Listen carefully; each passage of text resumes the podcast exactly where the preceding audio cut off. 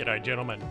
Welcome to another episode of Manifesto Mental Health for Men, a podcast for men who want to improve and maintain the quality of the most valuable assets they possess their mind and mental health. I'm your host, Simon Niblock, licensed clinical psychotherapist who specializes in men's mental and relational health and well being. For a lot of men, having a panic attack is one of the most terrifying experiences they could ever imagine. However, this heightened state of fear can be mitigated, even avoided, with the right knowledge and preparation. With loads happening at this time of year, it's valuable for us to dedicate some time to examining the nature and dynamic of panic and why we mentally and physically shut down in the most rudimentary way when we become overwhelmed. As always, I welcome all of my listeners to, to, subscribe to this channel on either Apple Podcasts, Spotify, or wherever you get your favorite podcasts from. Gentlemen, welcome to the Break Glass in Case of Emergency episode of Why It's So Bloody Hard to Simply Relax When You're Experiencing Panic. One of my favorite sci fi books is the comedic Hitchhiker's Guide to the Galaxy by Douglas Adams. The main character of the book, an unassuming Englishman named Arthur Dent, is the last surviving man from Earth who, during his misadventures around the galaxy with a ragtag bunch of friends, is presented with an electronic book aptly named The Hitchhiker's Guide to the Galaxy. It's a kind of travel reference guide that travelers would tuck into their backpacks to help them best navigate novel destinations. Now, on the front cover of this guide are the words Don't Panic written in big friendly letters, which are used to remind the uh, reader to remain calm even when the universe around them is spiraling out of control. The only problem is, despite the frank guidance, Arthur spends most of his time through his adventure doing exactly that panicking. And why not? It's human nature to panic. Let's take a few moments to educate ourselves about this mental and physical phenomenon of panic. So, what is a panic attack? Well, a panic attack is a sudden surge of intense fear or discomfort that reaches a peak within a really short period of time, usually within a couple of minutes. Sometimes this intense feeling is expected as a response to a particular stimulus, like a phobia, or it can feel like it just happens out of the blue and it's not necessarily attached to a particular trigger at all. The most common symptoms of a panic attack are, in physical terms, shortness of breath, chest pains or discomfort, choking or smothering sensations, heart palpitations, like an accelerated heart rate, shaking or trembling, sweating, tingling, nausea or abdominal distress, uh, or feeling unsteady or faint. Now, in terms of psychological, we often experience intense uh, apprehension or fearfulness or terror, maybe even a fear of impending death or disaster, even though there's no concrete danger present. Uh, some gentlemen experience a fear of going crazy or losing control, or feeling detached from oneself. Or some guys even feel a sense of out of touch with reality, or even a fear of dying or having a heart attack or a stroke. Now, the experience is different for everybody. But all panic attacks fall within one of three panic related domains. The first is an unexpected panic attack, where there's no obvious situational trigger or external stimuli. The second is situationally bound attacks. And these are caused by external triggers such as a phobia. And third, a situationally pre- predisposed attack, so a panic that does not occur in all situations. It's not uncommon for somebody who's experiencing a panic attack to feel overwhelmed with a sensation of doom that transpires in the following way. For example, physically. Some people mistake a panic attack for a seizure or a heart attack and thus respond to it incorrectly. Socially, we can feel really embarrassed or we're afraid of being judged by others.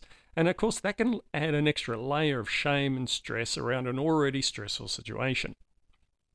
Mentally, now, some guys fear that they're going crazy or losing control during a panic attack. You know, thinking thoughts like, that's it, I'm going to die, even though that there's no danger present. Now, panic can, panic can evoke a very unexpected and extreme sense of dread, especially during a longer lasting, you know, panic, panic attack. The physical sim- symptoms may subside relatively quickly. However, the residual cognitive and emotional trauma can have a significant and lasting impact on us. Now, because panic attacks can be such a painful and overwhelming experience, those who have them sometimes develop a deep fear about having another one.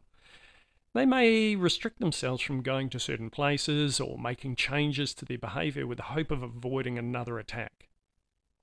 Depending on the person's particular triggers, this might mean saying no to social invitations or limiting physical exertion so they don't find themselves at a short out of breath. Having a panic attack could be an isolated incident, and it doesn't automatically mean you're going to have uh, a panic disorder. A panic disorder is characterized by reoccurrent and unexpected full symptom panic attacks. Now, nobody can say exactly what causes panic attacks, but we do know that they're not something that necessarily that people can control directly. The trigger can be completely different from the person that you're sitting next to. It can be influenced by a range of stresses, traumatic events, mental illness, or particular thoughts or specific stimuli in the environment. Now, if you've ever had a panic attack, this particular episode could be worthwhile. Uh, should you ever experience one or experience another, or if you find yourself in the presence of somebody who, who's experiencing a panic attack. Knowledge of what occurs in the moment can drastically help lessen the symptoms and the impact during and after. This is really significant, really important to remember. While it might appear that your world is crashing down around you, allowing the panic to pass by you, don't resist it. It will pass. No one ever died of a panic attack. Is an anxiety attack different from a panic attack? Well, while a person can suffer with anxiety, they can do so without having panic attacks. However, some panic attacks are brought on by prolonged or unaddressed anxiety. Also, some people use the word or terms anxiety attack and panic attack interchangeably, but while they mean the same thing, the correct medical term is panic attack. Now, this is according to the DSM 5th edition, or Diagnostic and Statistical Manual of Mental Disorders, which is the main diagnostic tool used by psychiatric professionals to describe common psychiatric disorders such as anxiety and depression. So, how do we prevent and cope with panic attacks? Well, several factors may contribute to panic attacks, including environment, psychology, uh, childhood development and genetics. Panic, panic disorders are often linked to genetic or temperament, childhood adversity, life stress, or neurological factors. Now, the following therapeutic and lifestyle tools and tactics uh, can help you dis- uh, decrease the potential of experience of panic attack and help you respond effectively if one were to occur. So let's start with education awareness. When it comes to addressing panic attacks, you have to be your own expert. If you have had a panic attack, take a moment to think of what may have triggered it. Have you been under an extended period of uh, duress or stress? Was it a particular fearful thought running through your mind that triggered off the panic attack? Or were you in an environment that made you feel uncomfortable? The more awareness you develop around your panic attacks, and educate yourself on your specific triggers, well, the more likely you'll be able to minimize the impact on your life in future. The next is acceptance. Resistance is futile and often makes things worse. Also, accepting the likelihood that a panic attack can happen again and accepting the symptoms when they do occur rather than trying to resist them is actually a powerful step in overcoming them. Remember, the feeling of panic will always pass. And although that your mind may tell you otherwise, you are not in danger. Next is physical exercise. I mean, seriously, what doesn't exercise improve? The mood boosting endorphins that result from increased physical exercise help you reduce stress, which is a contributing factor to panic attacks. Exercising regularly can help you reduce the chances of having another panic attack. However, if you do have a panic attack, avoid strenuous workout during the experience and stick with gentle stretching breathing exercises or maybe just taking a gentle walk. Meditation. Now, one of the most effective ways to calm the mind and give a pause between what you perceive and how you react is meditation. A regular meditation practice can diminish the likelihood of future panic attacks. And if one should actually occur, the techniques learned through the various forms of meditation can help you calm down faster, such as using visualization techniques, breathing practices, and progressive muscle relaxation techniques. The next is to talk about it. While many men experience panic attacks, few actually open up about it to others. Now, this form of avoidance feeds the anxiety that fosters panic. So, engaging in an honest, open conversation allows you to be able to release the burden and understand that you're not alone in this experience. So, what should you do when you're experiencing a panic attack? Well, the following tactics will help you feel less fearful and res- resistant during an attack and make things a little easier to navigate your way back to calm. First is to label the experience. During a panic attack, you can create some mental distance from the experience by labeling what is actually happening to you. Say to yourself, Yep, this is a panic attack. It really sucks. I know it'll pass. I'm not in danger and it'll be over soon. The next is to acknowledge and accept. First and foremost, don't tell yourself not to panic. This will only prolong it. Allowing yourself to sit in the swirl of emotions rather than pushing them away actually helps the attack to pass more quickly. Remember that you are not your thoughts and you don't have to buy into the doomsday story that your mind is telling you. Next is to breathe. Slow, deep breathing disrupts the panic cycle and calms the autonomic nervous system, i.e., that fight or flight response. If you've been already practicing meditation or breath work, you might find it easier to, to, to turn into the breathe, breathing work during a panic attack. The box breathing method is simple to use and highly effective. Simply inhale to a count of four, hold for a count of four, exhale for a count of four, and then hold for a count of four, and repeat that at least five to six times. Shift and focus. Become really present in the moment and give your give your attention to the things around you. What do you hear? What do you see? What do you smell? What's the temperature of the air? What's the weather like outside?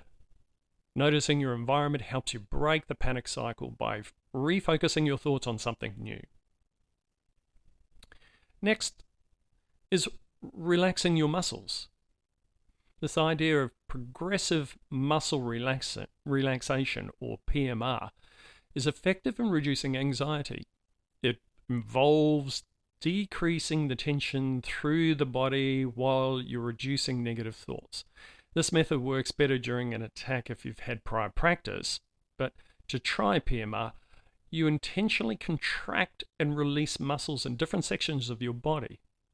Start by focusing on the muscles in your feet and calf, then your thighs and glutes, and then abdominals and your back, and then arms and hands, and finally your neck and face. Remember to breathe deeply as you contract and relax each area of the body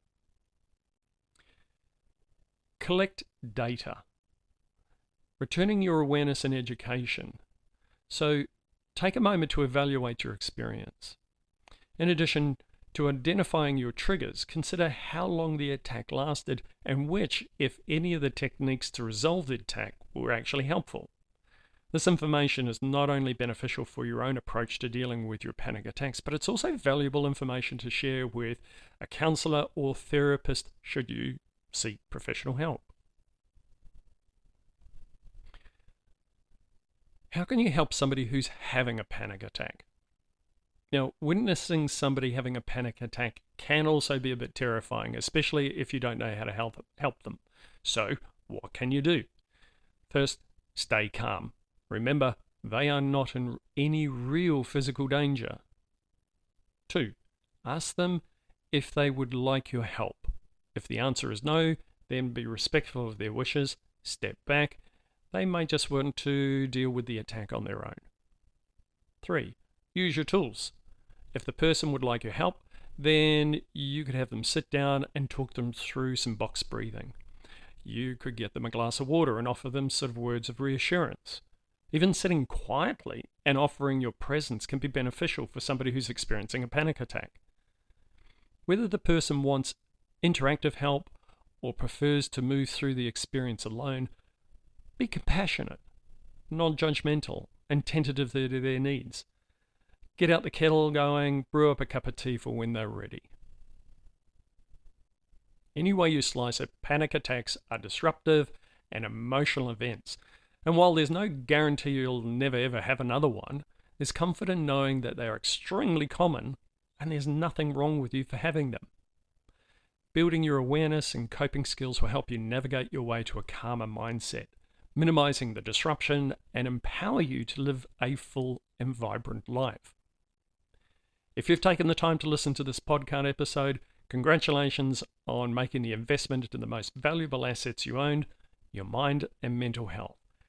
Subscribe to this podcast channel on either Apple Podcasts, Spotify, or wherever you like to get your favorite podcasts from, and join our community of men who are seeking practical ways to grow and evolve as, as modern gentlemen. I'm Simon Niblock, clinical psychotherapist, and thanks for again for joining me this week for another episode of Manifesto Mental Health for Men. Cheers, gentlemen.